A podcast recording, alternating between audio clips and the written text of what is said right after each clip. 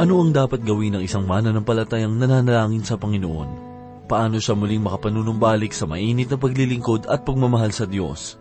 Tunghayan natin ang kasagutan sa ikalawang kabanata ng Aklat ng Pahayag, talatang apat hanggang pito, at ito po ang mensaheng ating pagbubulay-bulayan sa oras na ito, dito lamang po sa ating programang, Ang Paglalakbay.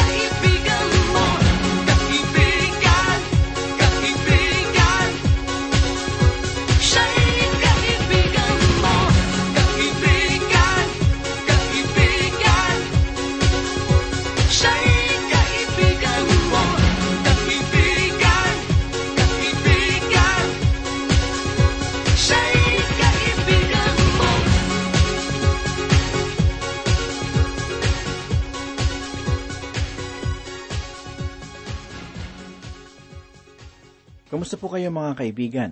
Sana po kayo ay nasa maayos na kalagayan at handang makinig at matuto ng salita ng Diyos. Ako po si Pastor Dana Bangko, ang inyong tagapanguna. Tayo po ay mag-aral ng salita ng Panginoon. Ang pag-ibig sa Diyos ay karaniwan ng kaisipan na matagal nang ipinapahayag sa balat ng lupa. Kahit ang mga pagano ay mayroong kaugalian at paniniwala na nagbibigay ng malaking pagtatalaga ng sarili sa kanilang mga Diyos-Diyusan. At maging sa kasalukuyan, ang imahe ng mga ribulto at paganong kultura ay makikita pa rin sa ating mga pang-araw-araw na buhay. At bagamat hindi lahat sa ating mga kababayan ay relihiyoso, magkagayon may sila ay mayroon pa ring lehiyon sa kanilang sarili na bunga ng kanilang sariling paniniwala. Ang pagmamahal sa salapi, sa material na bagay, kahalayan, at iba pang makamundong pagnanasa ay relihiyon ng tao sa kanyang puso na mainam at maingat niyang inaalagaan. Sa madaling salita, walang sino mang tao ang makakatakas sa personal na pagtatalaga ng sarili para sa isang bagay o persona. Lahat ay mayroong relihiyon. Ito man ay makadiyos, makasarili, makamundo, o tunay na kabanalan. Ang katanungan kung gayon na dapat buong tapat na sagutin ng bawat isa sa atin na ito, saan ba ako dadalhin ng aking paniniwala? Ano ba ang maidudulot nito sa aking buhay? Ito ba ay makatotohanan? Ang sabi ng matalinong hari na si Solomon sa Aklat ng Kawikaan, Kabanatang 16, talatang 25 ay ganito, Mayroong daan na tila matuwid sa isang tao, ngunit mga daang tungo sa kamatayan ang dulo nito. Ang isang paniniwala ay hindi nasusukat dahilan sa ganda ng daan na iyong nilalakaran. Hindi ito nasusukat sa pamamagitan ng tagumpay sang ayon sa pitan ng laman.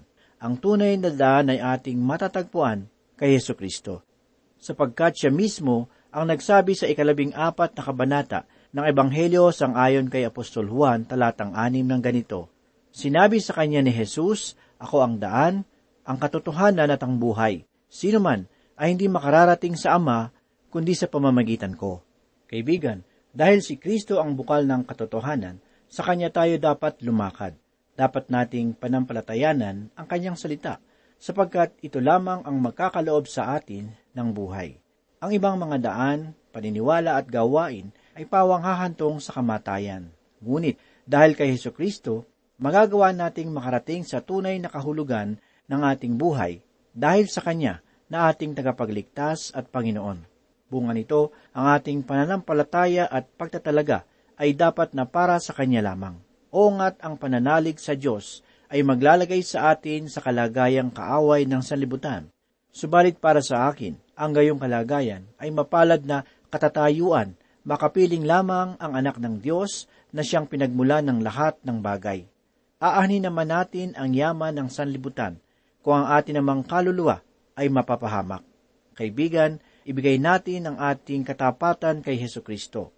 Ibigin natin siya ng ating buong puso, lakas, isip at kaluluwa.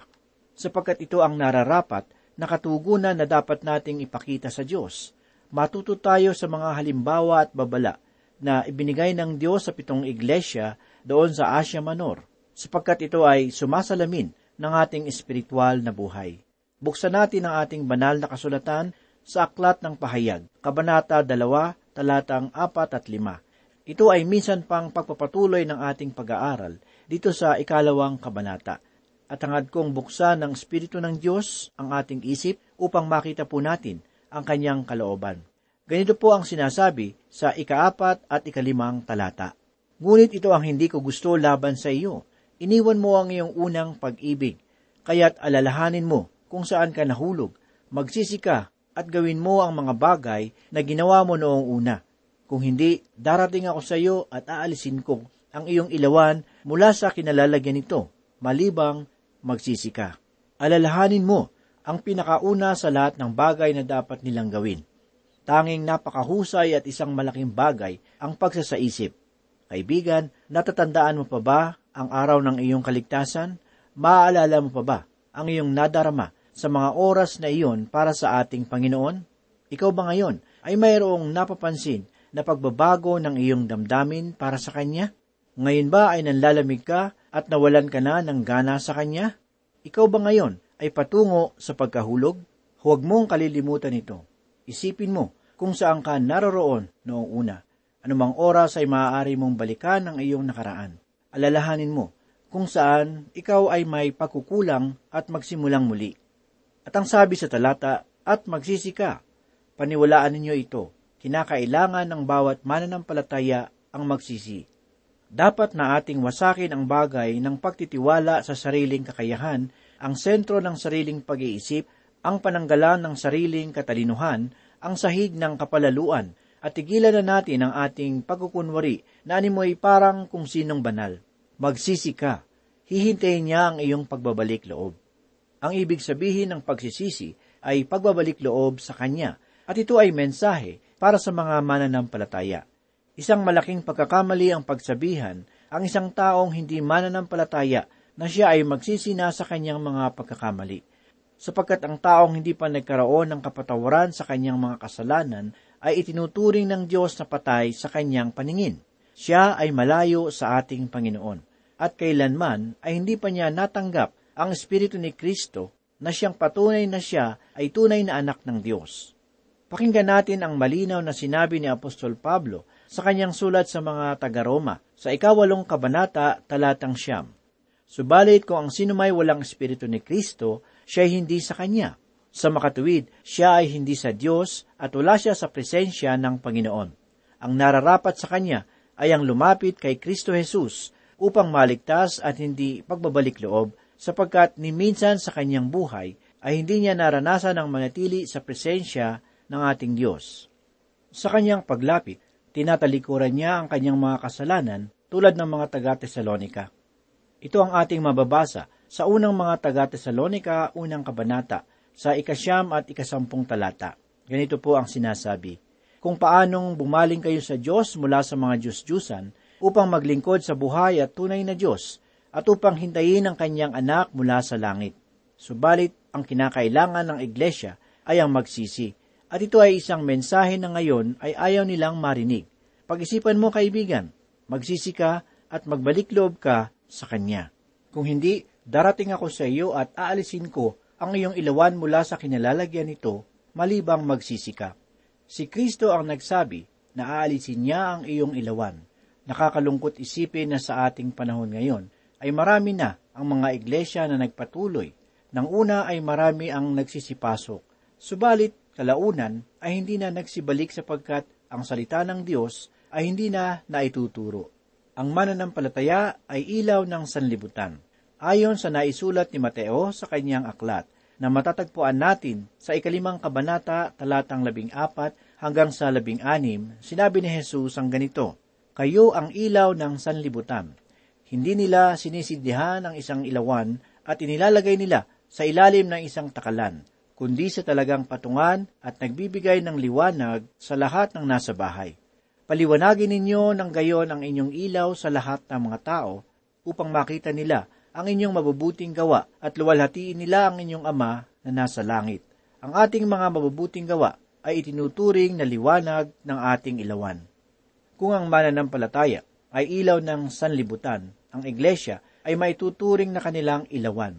Sa loob ng iglesia inaasahan na itinuturo ang salita ng Diyos, ang tanging gabay ng lahat ng mananampalataya sa kanilang paglakad bilang mga maningning na ilaw ng sanlibutan. Mga kaibigan, si Kristo ay patuloy na nagmamasid sa mga ilawan ng mga iglesia at hindi siya magdadalawang isip na ito ay kunin kung ito ay hindi na nagbibigay ng kanyang liwanag. Ang sabi po sa ikaanim na talata ay ganito, Ngunit ito ang mabuti na nasa iyo, kinapuputan mo ang mga gawa ng mga Nikolaita na kinapuputan ko rin. Ang pangalan na Nikolaita ay binubuo ng dalawang salita. Nikao, na ang ibig sabihin ay pagsasakop, at Laos, na ang kahulugan naman ay mga tao. Mahirap kilalanin kung sino sila na mga Nikolaita. Ilan sa mga tagapagsaliksik ng banal na kasulatan ay nagsasabi na sila ay isang pangkat na mga pari na nagnanais na sakupin at pamunuan ang mga tao. Ang iba naman ay nagsasabi na walang paraan upang makilala ang pangkat na ito sa mga sinaunang iglesia at maging sa kasalukuyan. Ang pangatlong paniniwala ay nagsasabi na mayroong isang taong nagangalang Nicolaus ng Antioquia na nagtuturo ng maling mga doktrina at inililigaw ang mga tao mula sa katotohanan at kanyang binuo ang isang kulto na naniniwala na ang sinuman ay dapat maranasan ang kasalanan upang ito ay lubos na maunawaan. Ibinigay nila ang kanilang sarili sa pagiging makalaman upang tuparin ang mga pita nito. Ayon sa kanilang paniniwala, ang mga kasalanang ito ay hindi nakararating sa espiritu ng tao, na ang Nikolaita ay tumutukoy sa isang pangkat na kulto ay marahil ang pinakamalapit sa katotohanan. Kinapupuotan ito ng iglesia ng mga taga-Epeso. Hindi nagtagal, ito ay tinanggap ng iglesia na nasa Pergamos. Basahin po natin ang ikapitong talata. Ang mga may pandinig ay makinig sa mga sinasabi ng Espiritu sa mga iglesia ang magtagumpay ay siya kung pakakainin sa punong kahoy ng buhay na nasa paraiso ng Diyos. Ang mga may pandinig. Ito ay ang uri ng pandinig na mapupula gawa ng kasaganahan ng dugong dumadaloy nito na kung saan ito ay isang katangian ng mga magiging saserdote sa panahon ng lumang tipan. Hindi lahat ng tao ay nakakarinig sa salita ng Diyos. Naririnig nga nila ang tunog, subalit hindi nila ito naiintindihan. Ginagamit ng Panginoong Hesus ang mga katagang ito upang gisigin ang mga napapagod na mga tenga. Ang mga katagang ito ay malimit niyang ginagamit ayon sa ating mababasa sa mga ebanghelyo. Una na niyang ginamit na sila ay mayroong mga pandinig, subalit hindi sila nakakarinig. Tinutukoy niya rito ang mga mayroong kakayahang unawain ang mga bagay na espiritual. Makinig sa mga sinasabi ng Espiritu sa mga iglesia. Ang Espiritu ay ang Espiritu Santo at tagapagturo ng iglesia. Siya ang tugon sa hiling ng Panginoong Hesus sa kanyang Ama, ang isang mga aliw na makakasama natin magpakailanman. Sinabi ni Jesus ayon sa naisulat ni Apostol Juan sa kanyang aklat ikalabing apat na kabanata talatang dalawampu at anim ang ganito, Subalit ang mga aliw, ang Espiritu Santo, na susuguin ng Ama sa aking pangalan, siya ang magtuturo sa inyo ng lahat ng mga bagay at magpapaalala sa inyo ng lahat ng aking sinabi sa inyo. Ang Espiritu ay tagapagturo ng Iglesia noon at hanggang ngayon. Ang magtagumpay ay tumutukoy sa mga tunay na mananampalataya at ang ating tagumpay ay sa pamamagitan lamang ng dugo ng kordero ng Diyos. Ang siya kong pakakainin sa punong kahoy ng buhay. Marahil ay iyong natatandaan na ipinagbawal ng Diyos sa tao ang kumain sa puno ng buhay pagkatapos ito na magkasala, ayon sa ating mababasa sa aklat ng Henesis, pangatlong kabanata, mula sa dalawampu at dalawang talata hanggang dalawampu at apat. Subalit sa paraiso ng Diyos sa kalangitan, bawat isa sa atin ay bibigyan ng karapatan na kumain sa punong kahoy ng buhay. Wala akong alam kung anong uri ng bunga mayroon ang punong ito. Ngunit natitiyak ko na tayo ay masisihan nito at sa pamamagitan nito ang bawat sandali ng ating buhay ay may kasiyahan. Marami pa sa atin ang walang kamuwang-muwang sa ngayon kung ang pag-uusapan ay patungkol sa pamumuhay. Nariyan ang kahirapan sa ating pamumuhay dito sa lupa, subalit doon sa paraiso ng Diyos, mararanasan natin ang kasaganahan na walang hangganan. Tayo ay mamumuhay tulad ng hindi pa natin nararanasan kailanman sa buong buhay natin dito sa sanlibutan. Ang nasa paraiso ng Diyos ay tumutukoy sa hardin ng Panginoon. Ang paraiso ng Diyos sa langit ay hardin ng mga berde at lumalagong mga halaman at hindi lamang ito purong daanang ginto. Ang iglesia sa Epeso ay kumakatawan ng iglesia sa pinakamatagumpay nitong sandali, ang iglesia sa panahon ng mga apostoles. Matapos ang sulat para sa iglesia ng Epeso, ay sumunod ang sulat ng Panginoong Hesus para sa iglesia ng Esmirna. Ang nabanggit na iglesia ay siyang iglesia na naghandog ng kanilang buhay alang-alang kay Kristo. Ang pangalan ng iglesia na Esmirna ay nagtataglay ng kahulugan na pagtitiis. Ang pook ay nananatili hanggang ngayon. Sa kasalukuyan, ito ay mayroong pangalan sa salitang Turkish na Izmir. Simula nang ito ay naitatag, ang mga tao ay patuloy na naninirahan dito. Ito rin ay bayan ng kalakalan. Mayroong mga nagsasabi na di magtatagal ang Izmir ay higit sa Istanbul. Dahil sa pag-unlad ng syudad, unti-unting nawawala ang mga bakas ng Esmirna kasama ang kagandahan nito. Mayroon itong napakaluwang at maituturing na isa sa mga pinakamagandang daungan. Sa katunayan, ang Esmirna ay isa sa mga kabigha-bighaning lungsod na matatagpuan sa Asya. Ito ay tinawag na bulaklak, isang palamuti at putong ng buong Asya. Ang Acropolis ay itinayo sa bundok Pagos. Sa katunayan, ang bayang ito ay itinatag dalawang libong taon bago si Kristo isinilang ay naitayo sa paanan ng bundok ng Pagos. Sa pamumuno ni Alexander, ito ay ginawa upang maging isang magandang syudad. Nagkaroon ng maluwag na mga daanan at mga pasyalan. Dahil ang Acropolis nito ay pinalibutan ng mga bulaklak at mga palamuti ng mga puno. Ito ay tinawag na koronang lungsod sa buong Asya. Mga mamahaling gusali at nagagandahang mga templo ang itinayo. Isang templo ni Zeus, isa rin para kay Diana, nariyan din ang kay Aphrodite, maging ang para kay Apollo at Asclepus. Mayroon din itong mga malalaking tanghalan at awitan upang ito ay maging tahanan ng musika. Nagkaroon din ito ng stadium at doon ang obismo ng Smyrna na si Polycarp na mag-aaral ni Apostol Juan ay sinunog na buhay noong isang daan limampu at lima panahon ng Panginoon. Sa mga aklat ng mga mananampalataya, ang ibig sabihin ng Smyrna ay pagtitiis. Ang Panginoong Hesus sa kanyang sulat para sa iglesia na naroroon ay nagsabi na batid niya ang kanilang mga pagtitiis at mga paghihirap at walang nabanggit na paghuhukom para sa kanila. Ganon din ang iglesia sa Philadelphia. Dalawa lamang sa mga iglesia ang walang naririnig na paghuhukom galing sa Panginoon at nakakatuwang malaman na ang dalawang ito, ang Smyrna at Philadelphia, ang nananatili hanggang ngayon. Kakaunti man ay mayroong mga mananampalataya sa Izmir. Patuloy nila ito na itinatago sapagkat hanggang ngayon ay inuusig ang mga mananampalataya sa bayan ng Turkey. Katulad ng Epeso na kumakatawan sa iglesia sa panahon ng mga apostol, ang Esmirna naman ay kumakatawan sa iglesia na inuusig na pumapaloob sa taong isang daan hanggang tatlong daan at labing apat, panahon ng ating Panginoon. Mula sa kamatayan ni Apostol Juan hanggang sa inilabas ang kautusan ni Constantine na nagbibigay ng kalayaan sa mga mananampalataya na ginawa noong taong tatlong daan at labing tatlo panahon ng ating Panginoon. Itinigil ang pag-uusig sa mga mananampalataya sa Esmirna at sa lahat ng sulok ng nasasakupan ng imperyo ng Roma. Sa pagkakataong ito, ang Panginoon ay sumusulat para sa iglesia ng Esmirna. Ito ang pinakamaikli sa kanyang mga mensahe at ang lahat ay pawang mga pagpupuri. Kaibigan, tanging salita ng Diyos lamang ang makapaghahatid sa atin sa kaluguran ng Diyos. Sangayon kay Apostol Pablo, kung talagang tayo ay mayroong natutuhan kay Kristo, kung tunay natin siyang narinig sa pamamagitan ng banal na kasulatan, at kung tunay nating tinatanggap ang kanyang turo sa ating buhay, tayo ay magkakaroon ng pagwawaksi ng mga bagay na hindi nakalulugod sa kanyang kalooban.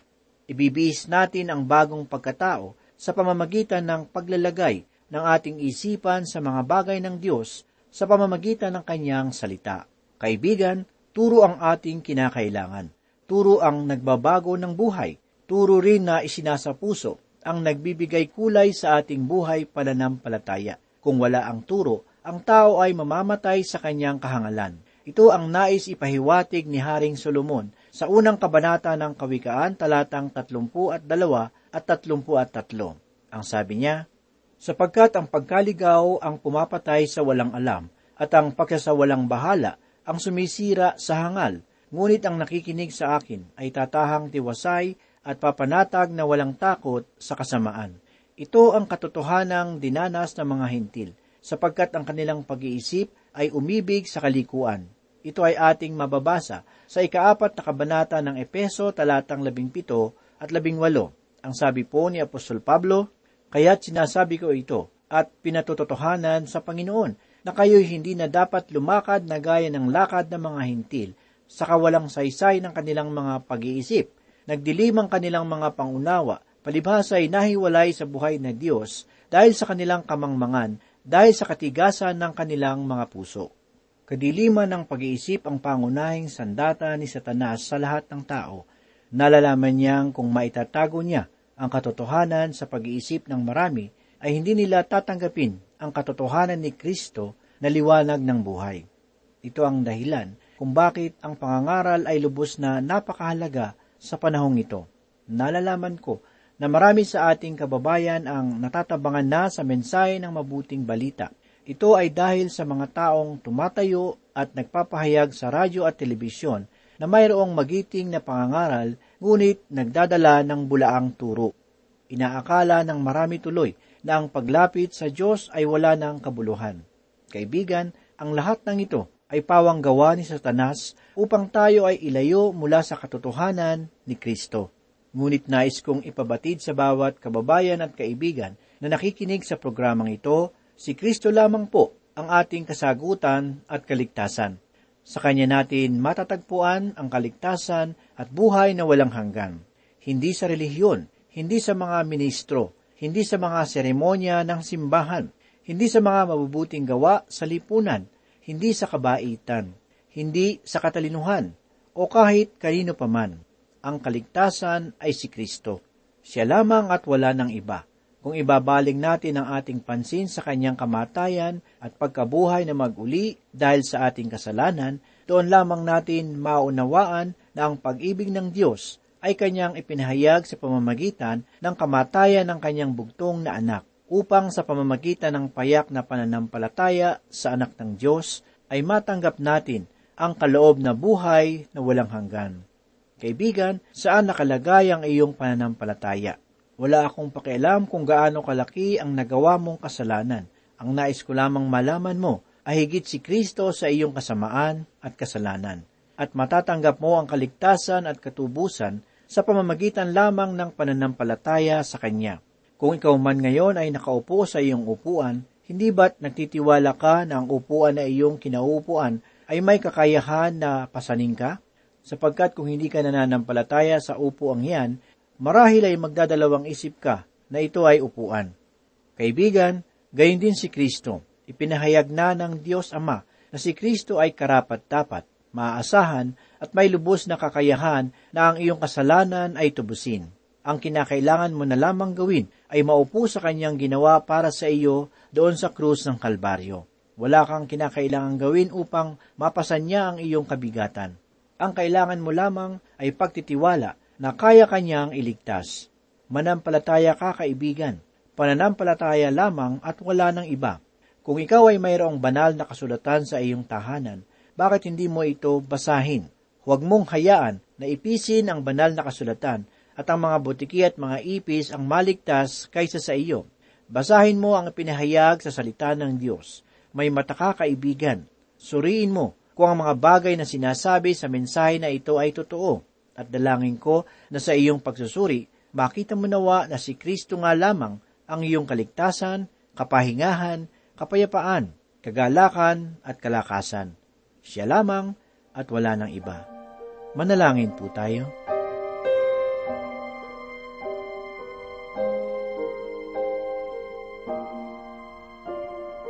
Panginoon, marami pong salamat sa iyong mga salita. Muli ang mga pagpapala ay aming natanggap. Ito ay nagbigay sa amin ng kalakasan at nagpatibay muli ng aming pananampalataya sa iyo. Tulungan mo po kami na maging masunurin sa iyong mga salita at tulungan mo kaming maging buhay na patotoo sa lahat ng tao. Ito po ang aming samot dalangin sa pangalan ni Jesus. Amen.